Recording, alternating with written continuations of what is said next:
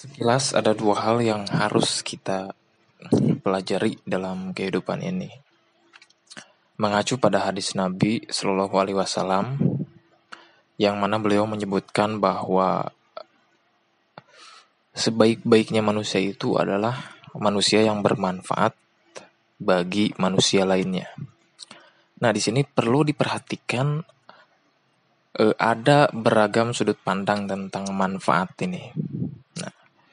Dan di sini juga kita harus berhati-hati. Ada dua hal yang ingin saya sampaikan. Yang pertama yaitu kita dalam hal ini harus mempunyai critical thinking ya. Berpikir kritis supaya tidak dimanfaatkan ya, tanda kutip dimanfaatkan oleh orang lain.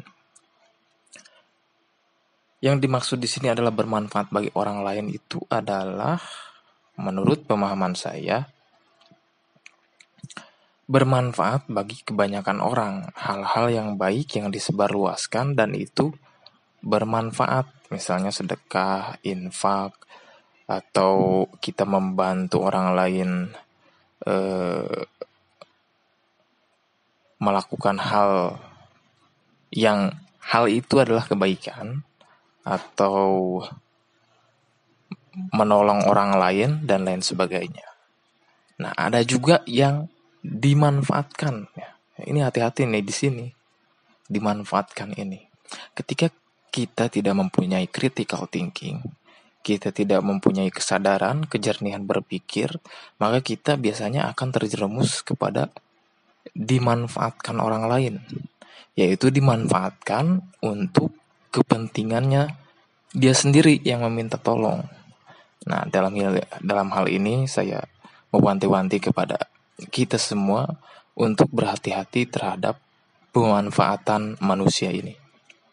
Berhati-hati untuk supaya kita tidak dimanfaatkan oleh satu pihak saja. Karena justru ini akan merugikan bagi saya, menurut saya ini merugikan kita. Dan bahkan yang merasakannya pun seperti dimanfaatkan, ya bukan bermanfaat tapi dimanfaatkan.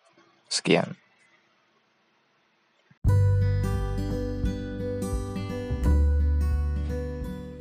Sekilas ada dua hal yang harus kita pelajari dalam kehidupan ini.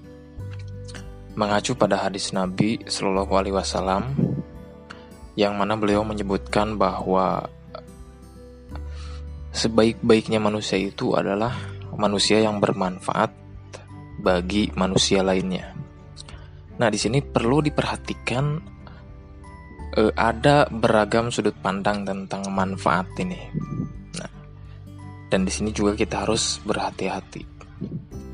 Ada dua hal yang ingin saya sampaikan. Yang pertama yaitu kita dalam hal ini harus mempunyai critical thinking ya. Berpikir kritis supaya tidak dimanfaatkan ya. Tanda kutip dimanfaatkan oleh orang lain. Yang dimaksud di sini adalah bermanfaat bagi orang lain itu adalah menurut pemahaman saya bermanfaat bagi kebanyakan orang. Hal-hal yang baik yang disebarluaskan dan itu bermanfaat. Misalnya sedekah infak atau kita membantu orang lain eh, melakukan hal yang hal itu adalah kebaikan atau menolong orang lain dan lain sebagainya. Nah, ada juga yang dimanfaatkan ya. Ini hati-hati nih di sini. Dimanfaatkan ini.